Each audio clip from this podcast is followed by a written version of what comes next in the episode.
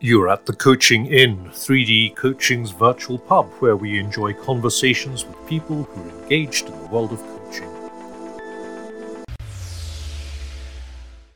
Hi, it's Claire here, just opening the door at the Coaching Inn to let, let in Becky Hall, who's going to tell us more about Chapter 7. Over to you, Becky. Hi, everyone, and welcome to the last of these podcasts, working through each chapter in The Art of Enough. Um, I can't quite believe we've got here.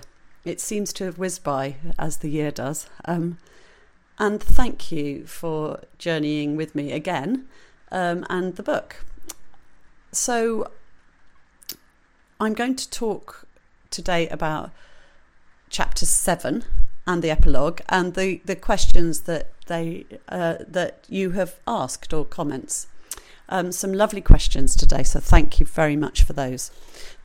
I'll I'll read each and I will um, I'll address them. So, as you know, the the, the final chapter, chapter seven, was about um, enough connection and the imaginal cell at the root of enough connection is love.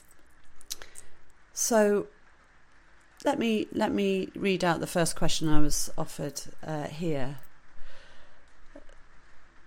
So the question can you recommend any practical ways or places that we could use to break out of our echo chambers, as in page nine, uh, 196? How might we find those people who are different to us? Well, what a great question, and uh, what a big challenge. Um, as I say in the book, we are almost pushed, certainly on social media, to find our ways into just hearing from people who who um, agree with us, who, who think the same as us, and it's a it's a dangerous place, in my opinion. Um, so the the first thing I would say about this is don't look to social media for this. Partly because um, I haven't yet found a really good, resourcing, respectful place where people with really different views on important issues really talk and listen to one another.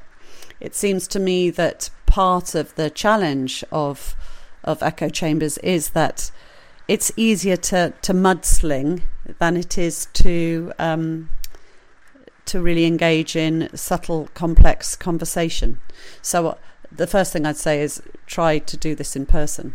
But that's my preference and my experience. So please, if you've got places where you think, oh, actually, no, there's a great, a great, really good discussion forum um, where people genuinely disagree without insulting each other quickly or without assuming assuming uh, positions or platforming, um, then yeah, uh, tell me or, or share share with others. I think that the thing that often gets in the way of disagreement is social discomfort. And um, so I suspect that whilst online we might very well be in our in our echo chambers, and potentially within our social groups maybe, but actually in our wider circle of people we interact with, I, I think that there will be massive difference of opinion. And so what it requires is for us to to have the courage to disagree and to create environments which are safe enough to disagree respectfully and really, really listen. Um, the thing that often gets in the way of of respectful conversation is is a deep sense of loyalty to to something in the past. So it's it's often that we feel that we're being loyal to a sense of our own identity that we can't even hear uh, a different view. Um, and the the way that we can overcome that is to, of course, just listen with an open mind and an open heart, um, with no expectation to change the minds of somebody else, and with no desire to even. Uh, so, in my in my experience, when I have spoken to people that I work with, that I may meet at my church, or that I may meet in my yoga class, people have massively different views about about things that really matter.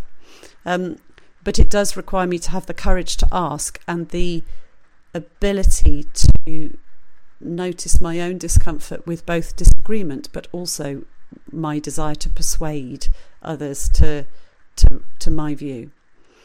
Um, an open space where we can just hear each other is is what I think is massively required in the world right now. And there are spaces, there are facilitated spaces where that can happen. Um, but I think we are more different than we suspect we are. Um, but it's the courage to, to move beyond. So that's the first question. The second question that I was offered really touched me, which is this the idea of love is really central to the enough connection piece.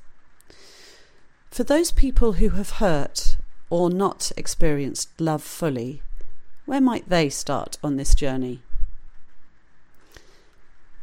I found this a profoundly moving question, so thank you for asking it.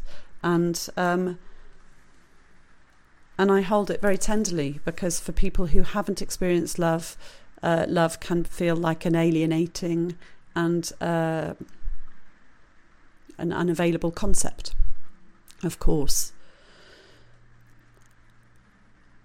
One of the definitions of love that I like the best and that I use a lot in my life and in my work comes from a guy called Bert Hellinger, who I refer to in the book, who who um, wrote and thought a lot about about human relationship systems.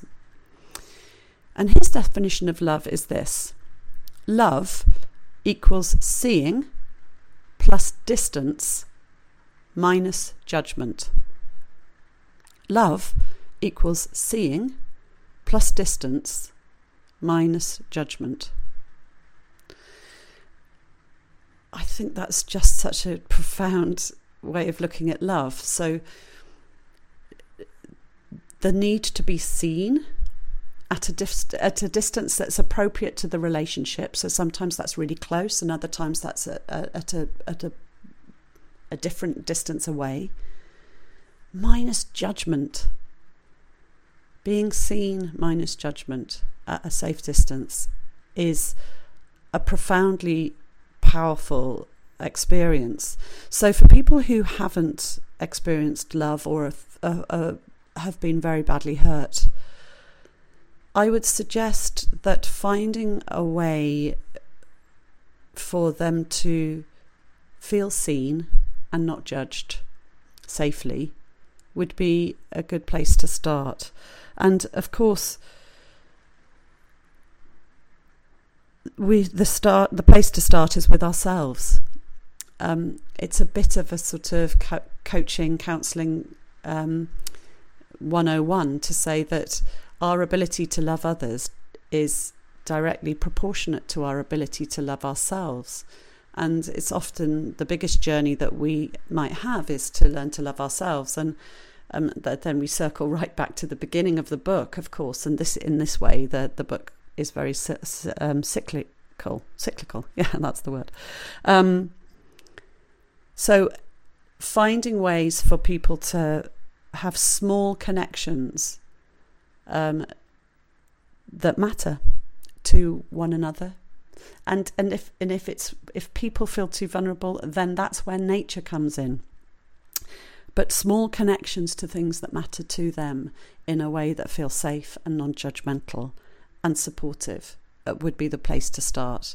Um, and uh, of course every person's different and and I hear the pain and the trauma in the in the question so thank you for asking it and I hope I, I, I don't want to be disrespectful or too generic in answering the final comment was this I found it really helpful the way you described grounding yourself with nature, enabling you to be more connected with myself, with yourself, actually. I found it really helpful the way you described grounding yourself with nature, enabling you to be more connected with yourself. Well, I'm glad you found that helpful, um, and I offer it to you if it works for you.